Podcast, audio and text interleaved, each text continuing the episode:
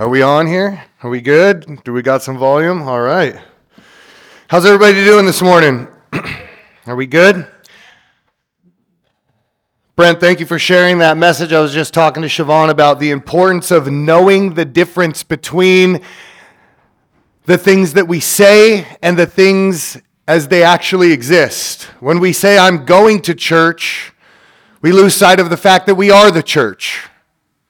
When we say that, oh, I'm going to a worship night at Refuge City Church, we should say, I'm going as a faithful, spirit-filled believer to join other faithful, spirit-filled believers to worship the same Lord and the same Savior that died for the sins of the world. It's not that I'm going to their church or you should come to my church. It's that you should go to the church, the church universal. You should participate in the body of Christ. We are spirit-filled believers who have been given gifts by a gracious God.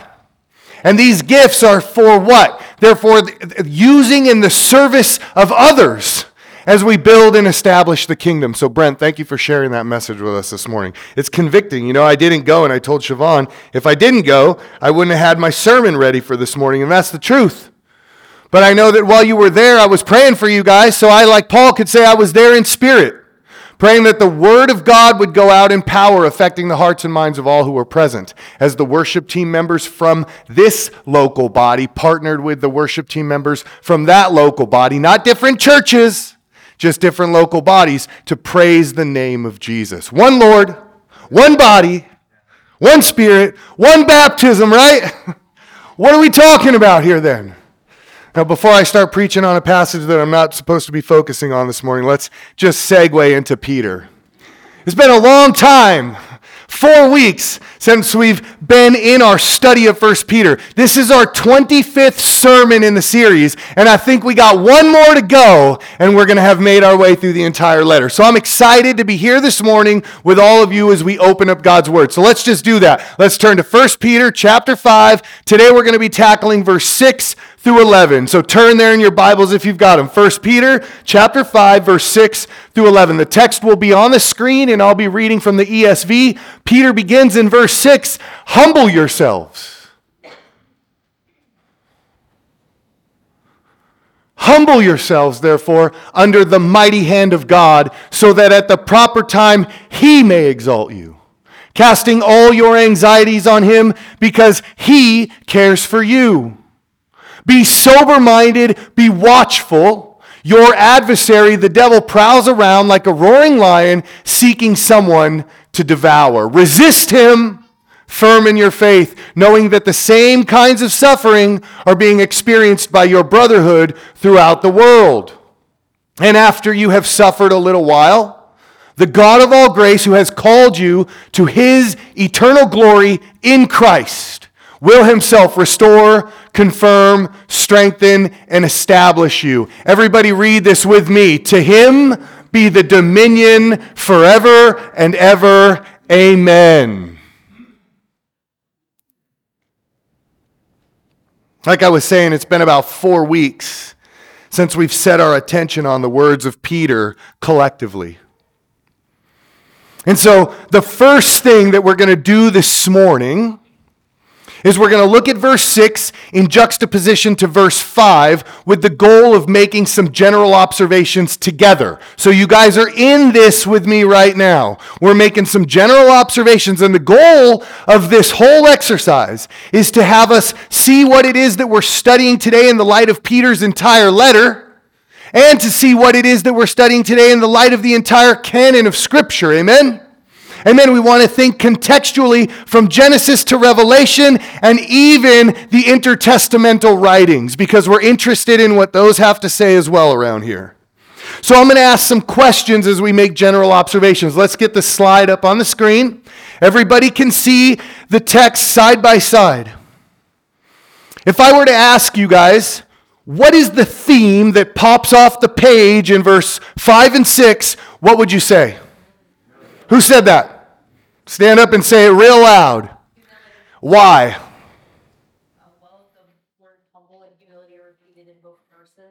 Amen.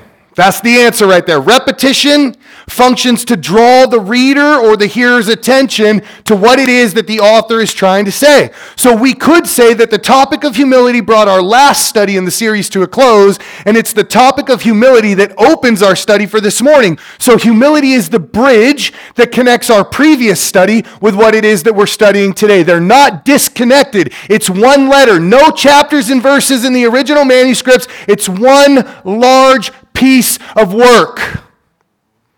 Observation number two, Peter is addressing who? Us. So us is a singular or a plural term? Plural, that's correct. How do we know that? Well, we can look at the plural language. She points out us, right? She says he's writing to the church, and that's correct. But Peter says, all of you. He says, all of you. Before saying that, he says, clothe yourselves. And over here in verse six, he says, humble yourselves. The language is very similar in these verses that are connected. And Peter is speaking to what we could say the church universal. Why would we say that? Well, thanks to Peter's introduction, what we studied in our very first sermon in the series, we know that he wrote this letter to five Roman provinces: Pontus, Galatia, Cappadocia, Asia, and Bithynia. And it wouldn't be beyond us to just make the assumption that each of the five Roman provinces have more than one house church functioning within them.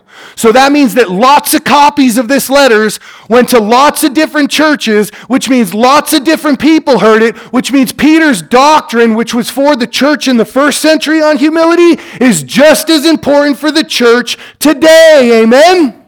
That's why we say the authors wrote to them, but the word is for us, right? The authors wrote to them, but it's for us. Observation number three, verse five speaks of humility in a different capacity than verse six. Can you guys identify the capacities? Say again? Okay, so she's looking at verse five, and she's looking at towards one another, so we would say that's horizontal. That's the exercise of humility in a horizontal capacity, person to person. And then I saw, Gabby, what'd you say for verse six?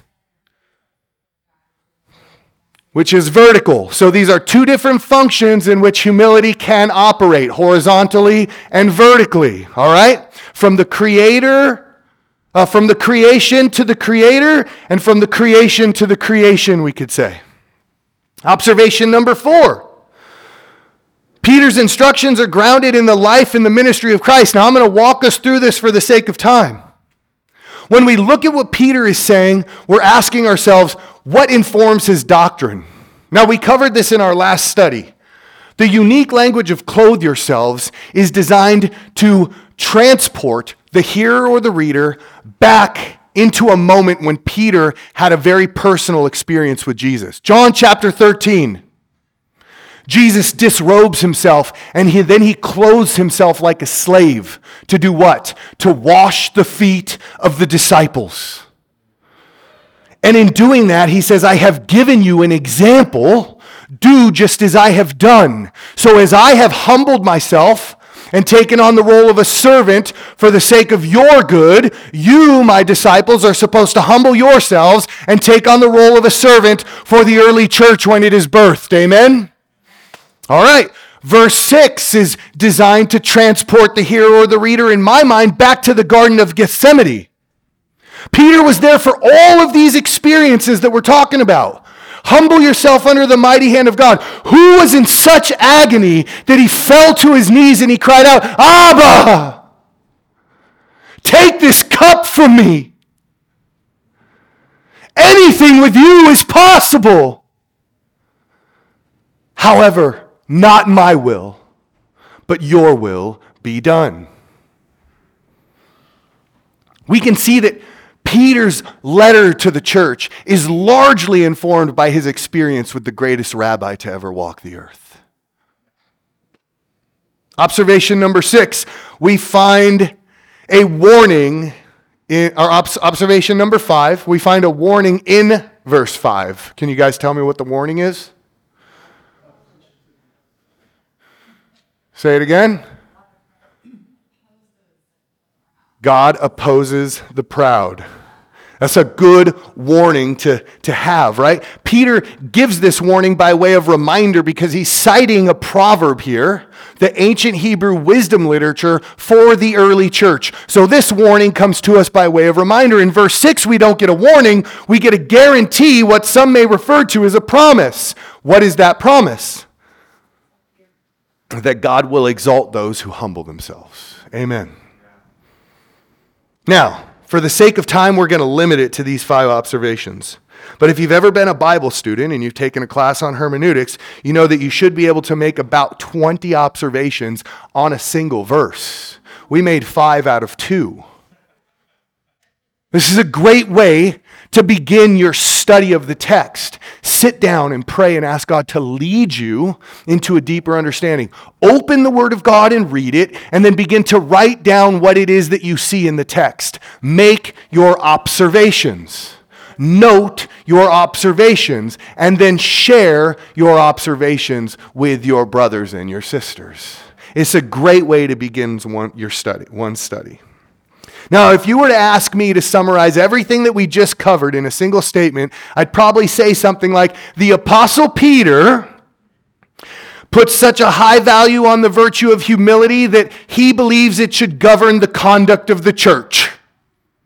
That's how I would summarize what it is that we're looking at right now. Can you imagine, church, the impact that we would have on our cities, our states, and our nations if humility was one of the primary virtues that governed all that we thought, said, and did?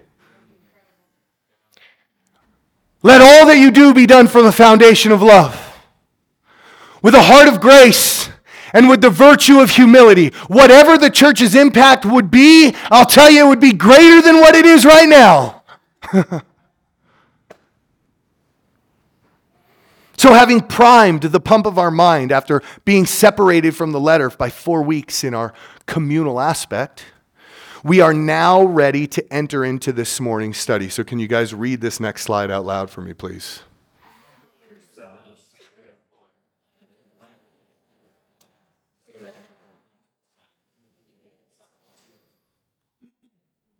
Now, if you've been with us for the majority of this study or any of our previous studies, that you know that we go to great lengths time and time again to prove that the author's doctrine to the church is saturated in both the writings of the Hebrew scriptures and the teachings of the master.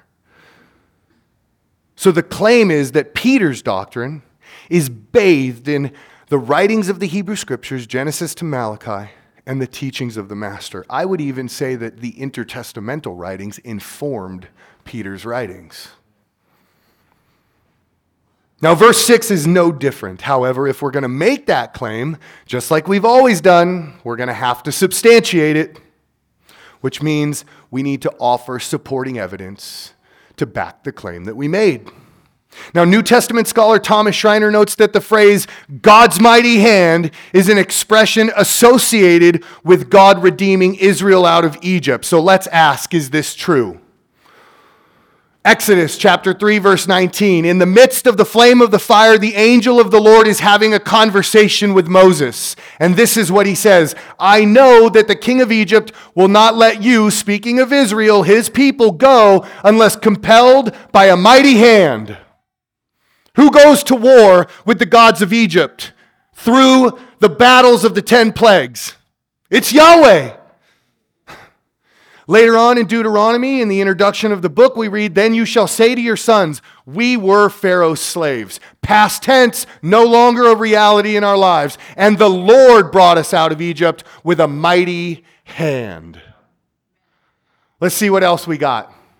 Deuteronomy twenty-six. So we've seen in the introduction of Deuteronomy, and now we see a similar statement near the close of Deuteronomy. This is consistent thinking through the writings of the Torah. And the Lord brought us out of Egypt with a mighty hand and an outstretched arm. Oh, that's one of Isaiah's favorites right there. With great deeds of terror and with signs of wonders. Amen. Anybody been delivered from the bondage of slavery in the house today? Hallelujah! Are we excited about what God has done in our lives? Our Exodus is no different than their Exodus. And it was His mighty hand that accomplished it all. Look at the words of the prophet, far beyond the writings of the Torah. And now, O Lord our God, who brought your people out of the land of Egypt with what? With a mighty hand have made a name for yourself. He did it for the sake of His name, and we benefited from it. Amen. That's the gospel right there. If you read Daniel chapter nine, go home and read Daniel chapter nine this week. Daniel's prayer of praise is amazing. He repents for his sins. He repents for the sin of the nation. And then he says, Lord, return us to Zion. Is that our prayer or what? I mean, come on. We're talking about the gospel today. Who's getting excited with me? So we've made our connections. Having looked at these passages, I think we just killed two birds with one stone. A, we were able to substantiate Schreiner's claim. And B, we offered up four passages of evidence that Peter's doctrine is grounded in the text of the Hebrew Scriptures. We're two thousand years plus removed from this. And we can see that Peter is looking back into the history of Israel as he writes to encourage those who are suffering harm in the early church. And I'll tell you what, if it was encouraging for the early church, it's encouraging for us today. Amen? That's how the Word of God works. It's for the church in all times and in all places. Having proved that Peter's doctrine is saturated in the writings of the Hebrew Scriptures, we need to turn our attention to the teachings of the Master because we said it's saturated in both. Now, I'm going to need two volunteers to help me out. Who wants to read Luke chapter fourteen, verse seven through eleven? All right, Tommy, come on up here to the microphone once you get it. Luke chapter fourteen, verse seven through eleven. I need one other reader who's going to read from Luke chapter eighteen, verse nine through fourteen. Nevaeh, you'll do that? Luke chapter eighteen, verse nine through fourteen. So right here, Tommy, once you got it, Luke chapter fourteen. Turn in your Bibles if you got it because it won't be on the screen. We're reading chapter seven, or I'm sorry, fourteen, chapter seven, verse eleven. Tommy, I need you to read into the microphone so that it can be captured for the... Luke chapter fourteen, verse seven through eleven. Now remember, we're asking the question, is Peter's doctrine grounded in the teachings of the Master? Now he told a parable to those who were invited when he noticed how they chose the, the places of honor, saying to them, when you are invited by someone to a wedding feast, do not sit down in a place of honor. Let someone more distinguished than you be invited by him. And he who, who invited you both will come and say to you, give your place to this person. And then you will begin with shame to take the lowest place. But when you are invited, go and sit in the lowest place, so that when your host comes, he may say to you, friend, move up higher. Then you will be honored in the presence of all who sit at the table with you. For everyone who exalts himself will be humbled, and he who humbles himself will be exalted. Hmm. Is Peter's doctrine informed by the Master? Let me ask one question. Who do we think the host of this marriage feast is in this parable? I would argue that it's the only one who has the authority to exalt, to truly exalt. Okay, Nevaeh, come on up. We're reading from Luke chapter eighteen, verse nine through fourteen. Luke chapter eighteen, verse nine through fourteen.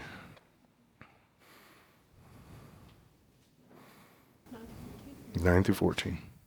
To some who were confident of their religiousness and looked down on everything else, Jesus told this parable. Two men went up to the temple to pray. One a Pharisee and the other a tax collector. The Pharisee stood by himself and prayed, God, I thank you that I am not like other robbers, evildoers, adulterers, or even like this tax collector. I fast twice a week and give tenth of all I get. But the tax collector stood at the distance. He would not even look up to the heaven, but beat his breast and said, God, have mercy on me, I am a sinner. I tell you that this man, rather than the other, went home justified before God. For all those who exalt themselves will be humble, and those who humble themselves will be exalted. Thank you, Nevaeh. Okay, so we have two different parables. Jesus is an itinerant preacher traveling from place to place to place, telling the same stories to different groups of people, hundreds, maybe even thousands of times. We have two different examples of two stories he told, and they all end with the very same line. The very same line that Peter uses is Peter's doctrine informed by the teaching of the master. According to Jesus, humility precedes exaltation. Think about the Beatitudes, everybody. Blessed are the poor in spirit. That's a great way to say blessed are the humble in heart. For theirs what? It will be, theirs will be the kingdom of heaven. We, the church, are to humble ourselves before the Lord, Peter says. For he alone has the authority to save. Peter would say he alone has the authority to exalt. Just as the Lord was the faithful deliverer of his people from Egypt, so he too will vindicate his people when we stand before him at the great white throne of judgment. And we hear, well done, good and faithful servant. And we are honored in the presence of all and given a crown and a new name and a new body. And we will lay that crown down at the feet of the one who honored us, and we will honor him in return as we enter into his thanksgiving for all of eternity. Why? Because better is one day in your house than a thousand elsewhere. Karen Jobes writes that the gospel of Jesus Christ is God's deliverance from bondage, bondage of sin and bondage of death. And we know that by faith we enter into his eternal glory. So according to Peter, humility is the prerequisite to exaltation. No humility, no exaltation. This is why we can never forget, saints, that God opposes the proud. There's our warning. But he gives grace to the humble. The reality that God gives grace, that's something that should motivate us to embrace what it is that Peter writes next in verse seven. Can you guys read this next slide for me, please?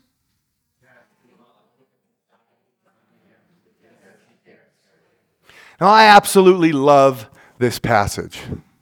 I mean, I look at this passage, and this passage just feeds my soul. It spotlights the responsibility of the believer in relationship to God.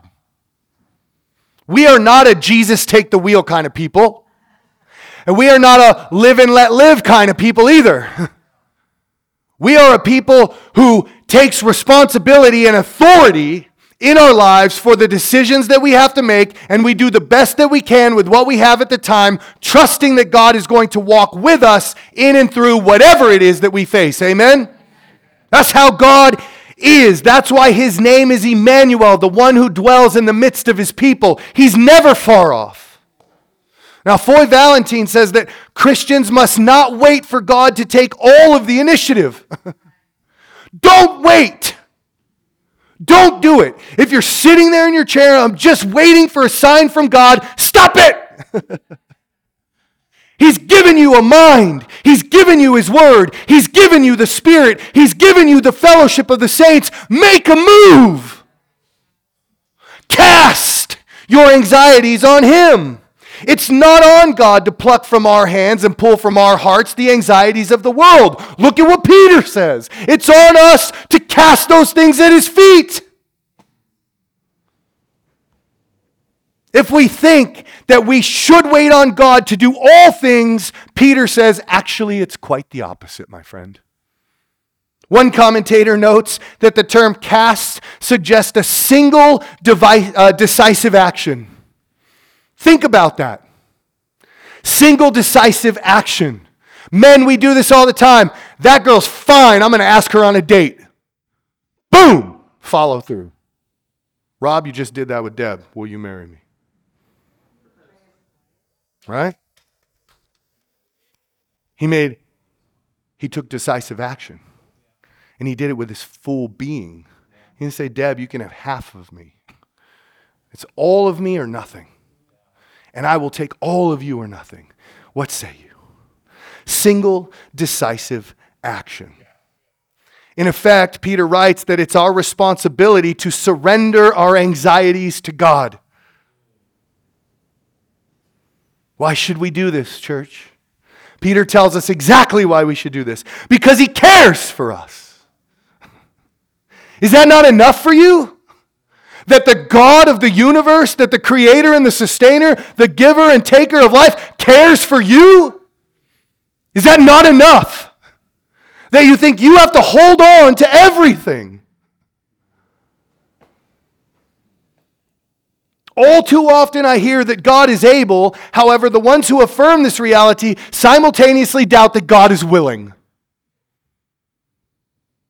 I could ask every person in here, is God able to help you through your current circumstances? Without a doubt, if you're a Spirit-filled believer, it, it automatically you're going to say, yes, absolutely, I believe He is able. But deep down in our hearts, we cry out, God, are you willing? You're no different than the disciples who were with God Himself in the boat in the midst of the storm, and they grabbed Him and they shook Him and they said, don't you care that we're going to die? That is us. So often that is us. And we can't even say, oh, well, they had it better because Jesus was with them. No, we have the Spirit who is equally God tabernacling in us. God is present. It's not a yes or, it's not a, a maybe or I hope. It's a yes or no. He's either with you or He's not. He's either for you or you're against Him. That's how God rolls.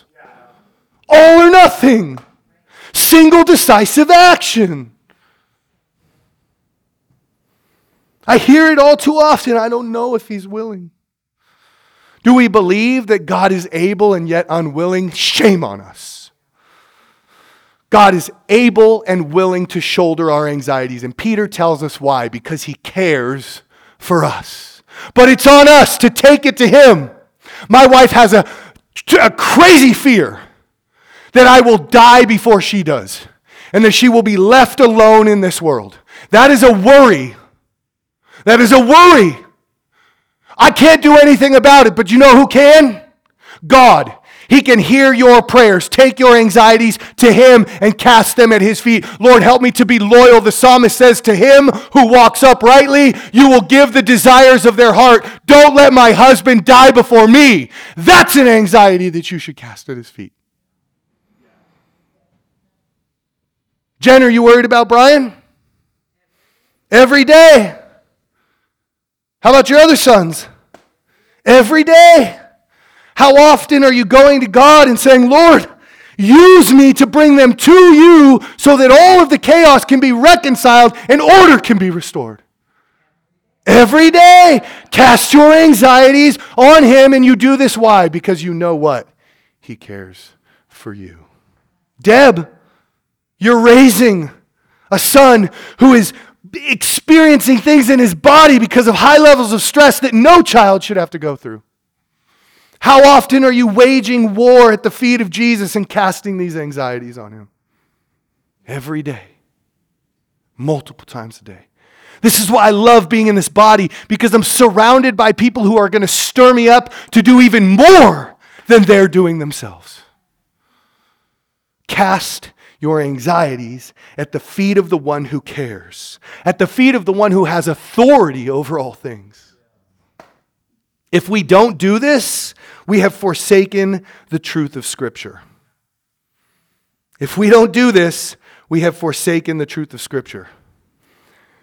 It seems to me that Peter is drawing on the wisdom literature of the psalmist.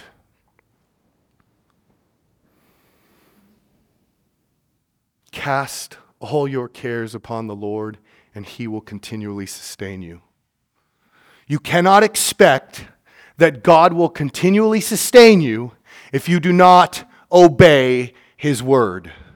Why do you call me Lord, Lord, and not do the things that I say? If you love me, you will what? You will obey my commandments. Has God spoken through the psalmist? Okay. Are we obedient? If we do not cast our cares upon the Lord, He cannot, because of our disobedience, continually sustain us. It's not that He doesn't have the authority. It's that we're short-circuiting His sovereign will. He has invited His children into the process. You have an opportunity to be loyal, and if you are rebellious, there will be consequences. Look at wisdom, the wisdom of Solomon. Now, I want to be clear here. This is not Scripture, okay? This is not inspired literature. However, it comes from the intertestamental period, and it is important. Why is it important? Because Peter knew the wisdom of Solomon, just like he knew the wisdom of Sirach. This writings predates the life of Christ, which means he would have known it as a good pious Jew who lived in the Old Covenant. As a Second Temple Jew, he would have studied Second Temple literature. And it says, for there is n- no other God besides you who cares for all people. That comes out of the wisdom of Solomon. That's in the Apocrypha. It's your deuterocanonical books. You should read these writings. The disciples read them. We should read them. And if you're like a Reformation guy, well, guess what? John Calvin and Martin Luther translated these writings, and they stuck them in the backs of their Bibles behind the letter of the revelation of Jesus Christ, because they knew that they were important for the church to study too. They were actually a part of the original King James translation. So you can't argue that these books are bad, because the fathers of the Reformation translated them. And you know what that communicates? There's value. They put the work of translating in them so they could be read. Why? Because there's value. So it's not inspired, but it's helpful. And we want to take everything that we can to help us see the way that the disciples and the apostles saw. Okay? Now, the truth of Scripture. The truth of Scripture. Right here. With the aid of extra-biblical writings. But the truth of Scripture alone should inform how we think. The truth of Scripture should transcend how we feel, and it's the truth of Scripture that should speak most clearly in the midst of our current circumstances. Why? Because that's where we find the promises of God. If this is not the case, we will lose sight of our responsibilities before the Lord. And it is our responsibility to A, humble ourselves, and to B, cast our anxieties on Him. He can't do that for you. New Testament scholar Daryl Charles notes that it is through humble submission. Here we go, full circle, back to verse six. It is through humble submission to God that one is genuinely set free from fear and anxiety. To be in the arms of God, which is just another way of knowing and understanding that God cares. To be in the arms of God is to know both divine provision and to understand God's benevolent care. Amen? We cannot forget this, saints, as Christ Himself handed, handed Himself over to the one who judges justly. First Peter chapter two, verse twenty-three, which was no different than the holy women who placed their hope in God. First Peter chapter three, verse five. And as Peter has already encouraged his audience to entrust their lives to a faithful Creator, First Peter chapter four, verse nineteen, so now Christians must allow God to be God by laying their anxieties at His feet. We're two verses into our Bible study this morning, and I am fired up. I'm feeling hopeful in the midst of all that life has to throw for me. Anybody else in the room with me? I hope so. We serve a God who cares. We could close the Bible and walk out right now, and that should be enough. Can you guys read this next slide for me, please?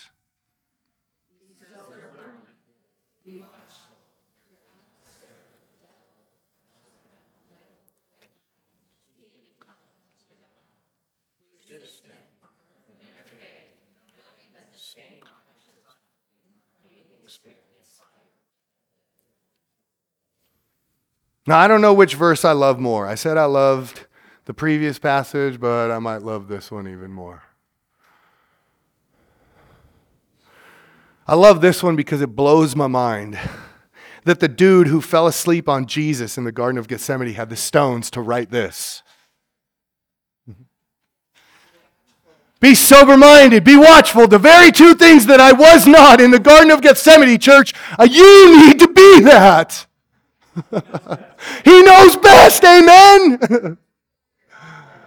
The same dude who was warming himself by the fire and would shortly deny Jesus three times tells the church, be sober-minded and be watchful. Why? Because the enemy prowls around. That dude got got twice in the same night. We're in good company, y'all. We're in good company. Be sober-minded, be watchful. This is the third and final time in the letter that the Apostle Peter urges vigilance, church. Vigilance, vigilance. Active, not passive Christianity. Be vigilant. We need to be vigilant because the devil is always on the prowl. How many of us are aware that the real enemy of the church is spiritual? I love what Doctor Craig Keener says. He says that human authorities may only be instruments of demonic intentions. Human authorities may only be instruments of demonic intentions. Those who are dead in the spirit, who are slaves to the flesh, they are fodder for the cannon of the enemy. We need to remember that we wage war with an enemy who is unseen, and who is very powerful, and who is not alone either. The chief enemy of God's people is not passive. Why are we passive? Our enemy is not. He's not waiting for people to slip into his grasps. He's not a scavenger who waits for his prey to die. The devil is a predator who actively searches for victims. He's looking to take every one of us down. At any moment. One may argue that the diabolical agenda of the adversary is not the physical destruction of the faithful believer, but rather their apostasy. And we're going to prove that. That's a massive claim right now. A lot of people think that the devil is out to kill their physical body, which blows my mind because it contradicts the words of the Master who says, "Do not fear those who can kill the body, but fear the only one who can destroy both body and soul in hell." Do a word study one day on what it means to be destroyed, by the way. It's interesting. Traditions skew how we should see the text. I don't know anything that's destroyed that continues to exist. This is the third and final time that the Apostle Peter urges vigilance. We know that the devil is a predator, and his diabolical agenda is to cause us to apostatize. I'm going to need four volunteers to read. Who wants to read Job chapter two, verse three through five? Deb, so come on up here because I'm going to need you guys to line up. Job chapter three, ver- Job chapter two, verse three through five. Tom, I saw you raise your hand. You can read Daniel chapter three, verse thirteen through eighteen. You'll be second in line. I need someone to read Matthew chapter four, verse eight, verse eight through eleven. Who wants to do that one? Okay, Trey, come on up. Matthew chapter four, verse eight through eleven. And Acts twenty-six, verse nine through eleven. Who wants to do that? Josh, come on up. All right, so we'll just line up this way. You'll read at the microphone. Tom will go second. Trey will go third. Josh will go fourth. I'll give the passage before they read it, just so that we can focus. And remember, we're asking the question, is the diabolical agenda of the enemy to destroy us physically or to destroy us spiritually? Go ahead, read Job chapter two, verse three through five. Okay. The Lord said to Satan, "Have you considered my servant Job? For there is no one like him on earth, a blameless and upright man, fearing God and turning away from evil. And he still holds fast to his integrity, although you incited me against him to ruin him without cause." Satan answered to the Lord and said, "Skin for skin. Yes, all that a man has he will give for his life. However, put forth your hand now and touch his bone and his flesh. He will curse you to your face." So the Lord said to Satan, "Behold, he is in your power. Only spare his life." Then Satan went out from the presence of the Lord and smote Job with sore boils from the sole of his feet to the crown of his head. And he took a post-herd to scrape himself while he was sitting among the ashes.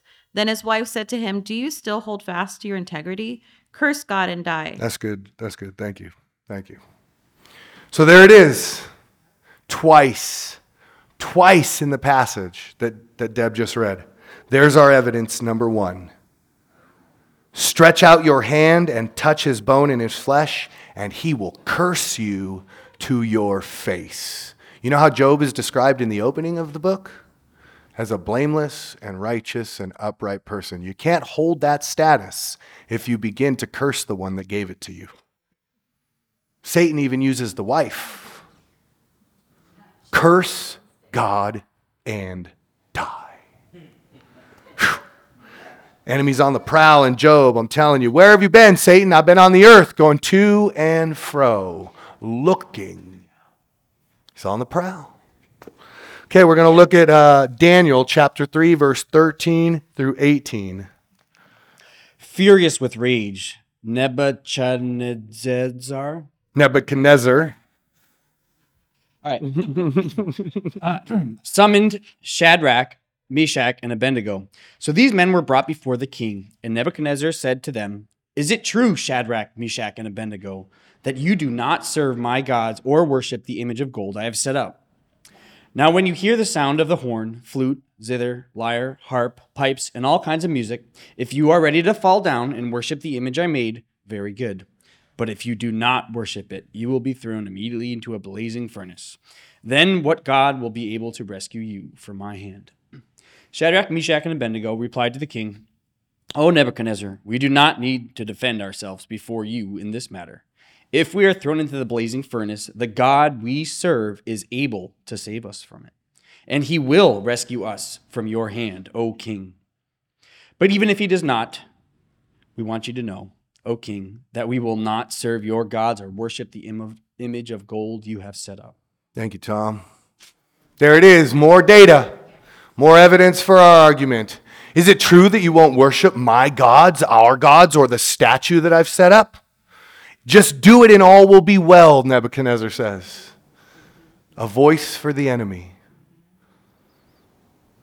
Look at what they say. Even if he will not. Even if he will not. You know why?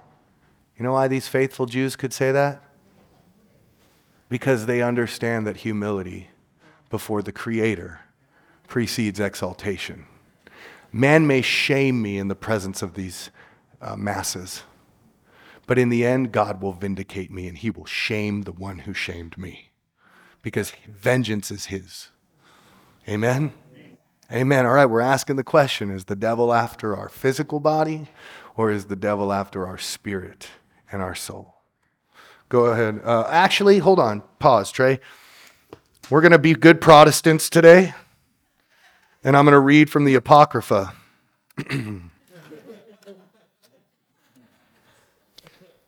Look, I'm reading from Second Maccabees. It's a historical book. These things really happened. Peter would have had this writing. He would have studied it himself. And if you want to know where the Hanukkah holiday comes from for the Jews, you're not going to find it in the Bible, but you're going to find it in here. And you know when Paul talks about festivals and new moons, he's including Hanukkah in that. So what's Paul's source material for that? Well, it's the history of his people. And where's that written? It's written in the Maccabees, baby.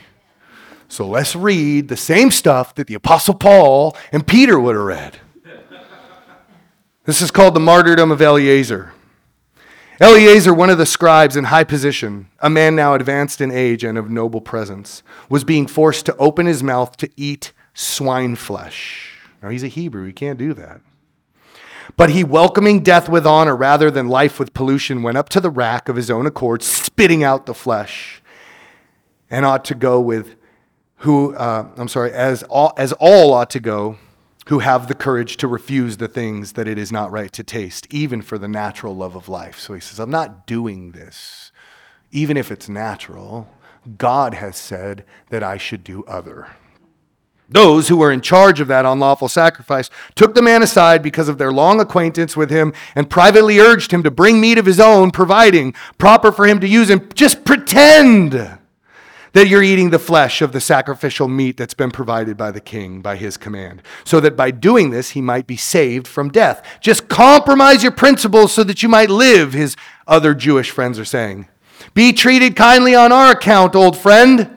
But making a high resolve worthy of his years, the dignity of his old age, and the gray hairs he had reached with distinction in his excellent life even from childhood, and moreover, according to the holy God-given law, he declared himself quickly, telling them, "Send me to Hades."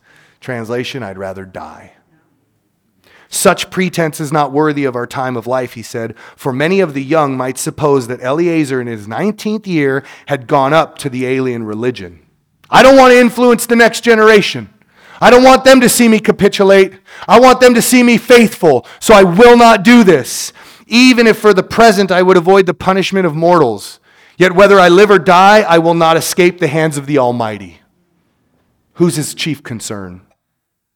Therefore, be bravely, therefore, by bravely giving up my life, I will now show myself worthy in my old age, and I will leave the young a noble example on how to die a good death with willingness and dignity for the laws of God. Humble yourself, therefore, under the mighty hand of God. This priest in the Second Temple era knew that if he were to defect, it would have a ripple effect that would roll through the Hebrew history and have the power like no other. This priest, Eliezer, is famous in rabbinic writings. He's famous. Okay, go ahead. Matthew chapter four, verse eight through eleven. "Again, the devil took him to a very high mountain and showed him all the kingdoms of the world and their splendor. "All this I will give to you," he said, "if you will bow down and worship me." Jesus said to him, "Away from me, Satan, for it is written, 'Worship the Lord your God and serve him only.'" Then the devil left him, and angels came and attended him." Thank you. Mm-hmm. Worship me. Rebel against the will of the Father and worship me. Talk about some stones. Yeah. Talking to Jesus. Bow down and worship me. Apostatize. I'll give you everything that your heart desires. Just rebel. He's not asking Jesus for his life. Jesus was willing to lay his life down later to take the victory. Satan was asking him to compromise his principles. Let's see this last example in Acts chapter twenty-six, verse nine through eleven. "I myself was convinced that I ought to do many things in opposing the name of Jesus of Nazareth, and I did so in Jerusalem. I not only locked up many of the saints in prison after receiving authority from the chief priests, but when they were put to death, I cast my vote against them. And I punished them often in all synagogues and tried to make them blaspheme, and in raging fury against them, I persecuted them, even to foreign cities." Hmm. Paul says it was my goal to make them blaspheme the name of Jesus. And if they would not, then I would stone them, no different than we stoned Stephen. This last one we're going to look at comes from history. I tried to pull some intertestamental history, and I'm trying to pull some post-history from the letter that Peter wrote. This comes from Trajan, and it's to Pliny. Trajan's a governor. And they ruled in Pontus and Bithynia. Those names sound familiar? Pontus and Bithynia, from one eleven to one thirteen. This is probably thirty to fifty years after Peter wrote his letter, however you decide to date it, early or late. Listen to this. "You observed proper procedure, my dear Pliny, in sifting the cases of those who have been denounced to you as Christians, for it is not possible to lay down any general rule to serve as a kind of fixed standard. They are not to be sought out, and they are not, if or they are not to be sought out, if they are denounced and proven guilty, they are to be punished with this reservation." Listen, that whatever, that whoever denies that he is a Christian and really proves it, that is by worshiping our gods, even though he was under suspicion in the past, shall obtain pardon through repentance. But anonymously posted accusations ought not to have any place in our prosecution, for this is both a dangerous kind of precedent and out of keeping with the spirit of our age. Look at the, just get them to apostatize by worshiping our gods, and we'll give them pardon. You can't get around it. In my mind, you can't get around it. Have we proven that the steal, kill, and destroy agenda of the enemy holds a closer relation to the spiritual rather than the physical? Well, ultimately, I'm going to leave that in your laps to make your choice, because I don't make decisions for you. Because that shouldn't be our focus, although that's important to know. We need to recognize we have one responsibility. Peter says, resist him. That's Peter's guidance. Resist him. Which goes hand in glove with do not apostatize, do not capitulate, do not bend the knee, do not try to usurp the will of God for your personal gain. Resist him. How? Firm in your faith. That's our responsibility, church, right there. Whether you believe that the agenda of the enemy is physical or spiritual, our responsibility doesn't change. Resist him. Schreiner writes that the resistance that we are to offer is not passive. He says that as believers, we will not triumph over the devil if we remain passive. Saints, I'm here to tell you, if you live a passive Christian life, you are a meal waiting for the devil.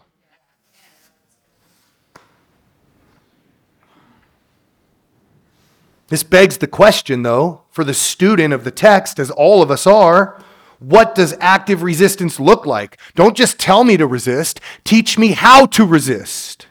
Okay? I think a better way to ask that question is to ask this way. How do we train Christians? Or how do we prepare to actively engage an enemy that remains unseen? That's the question I think we should be asking. Because you should train like you fight. We were just talking about this, Garness. You shadow box all day, you get in the ring with a dude who's tried and trustworthy and true, he's going to knock you on your butt. There's no way around it. And this is why we read the Bible the way we read the Bible, and we study the Bible the way we study the Bible, because we're training here so when we go out there, we're actually ready to fight. No bread and butter gospel here. No fluffy message here. You're going to think critically about the text, and you're going to have to make your own decisions. Because your pastor's not going to be there for you when you're in the thick of an argument. You're like, how do I answer this question, Pastor Man? I just got challenged by this atheist, and I don't really know what to do. Yeah. You're like, man, you should have paid attention, bro. You're breaking up. Got to go, bye.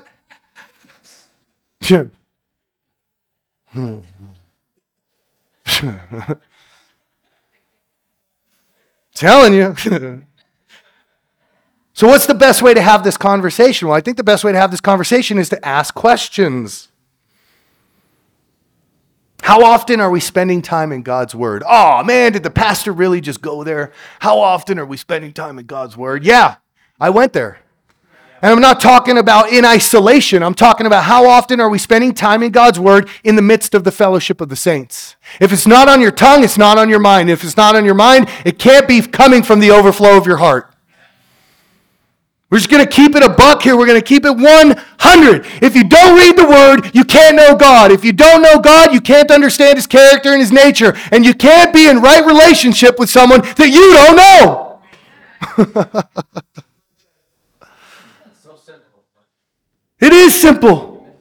We miss the mark all the time. Me, this is how I do my life all the time. I'm like, yeah, I know where I'm going. Oh, man. Whoa, where did that come from? Whoa, that's me. I'm not up here looking down on you. I'm telling you, I go through the same thing every single day.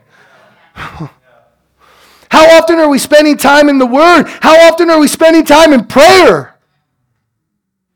Individually and communally. How often do we pick up the phone and say, intercede for me right now? I'm dying. How often are we interceding on the behalf of others? Is our free time dominated by those who are of the world? Or is our free time dominated by those who live in the world and are not of it? This is an important one for those of us who are struggling. I'll tell you, a wise man once told me, you show me a man's friends, I'll show you his future. It's true. It's just a modern day way to say good morals are corrupted by bad company.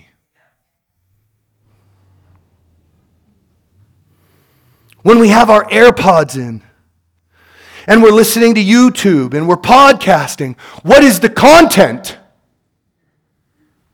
Does it feed us spiritually or does it tear us down? What about music and movies? What goes in, what goes in will definitely have an effect. God created us that way. We have a problem with our hearts already. It's not what goes in that defiles us, but I'll tell you what goes in can make a difference. We're already defiled. We don't need no help. But then we do all this consuming and consuming and consuming. Do we know that social media is designed to give us a dopamine release like a slot machine in Vegas? How often are our eyes glued to our phone and we're just chasing that next dopamine release? Man, I hope that chick with big tits comes up through my news feed today so that I can get away with not looking at porn, but I can stare at her photo.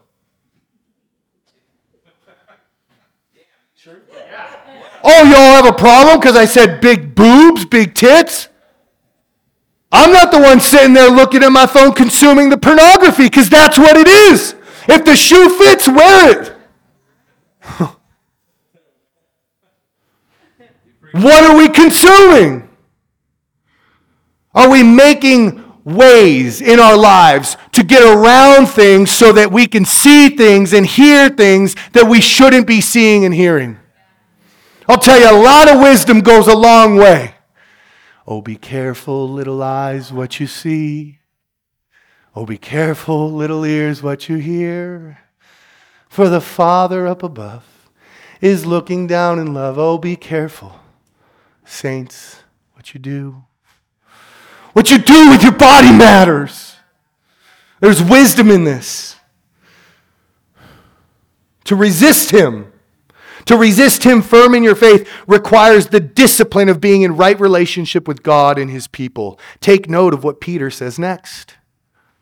He says, knowing that the same kinds of suffering are being experienced by your brotherhood throughout the known world. This is a statement of universal unity. Not one of us is experiencing it. All of us are experiencing it. And the degrees may vary, but we're all going through it.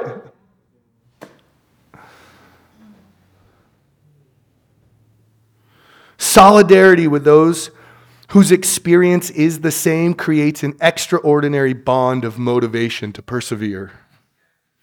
Whether people share in suffering or enjoy, common fellowship breeds uncommon motivation. You know where alcoholics go so that they can do well? To A A. You know what A A is full of? Alcoholics. Where do sex addicts go? To S A. Why? Because they're surrounded by people who know that they're addicted and they're trying to fix it. Is the church a common body of believers that functions as the same kind of safety net for these things that the world has designed? Are we a safe place? Do people feel welcome when they come in? Or are they standing on the streets scared? This is a statement of universal unity. The battle that we wage is a corporate one. To be isolated leaves one vulnerable to the schemes of the devil. If we truly desire to resist him, then we need to focus on being in right relationship with God and with right, in right relationship with God's people. That's where it starts, and that's where it stops. Can you guys read this last slide for me, please?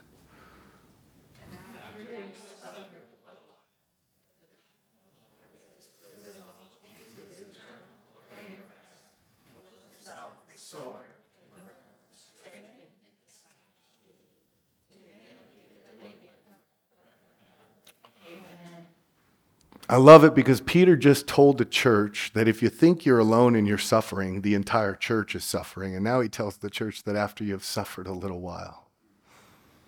These verses kind of screw things up when we try to get the flow of the thought.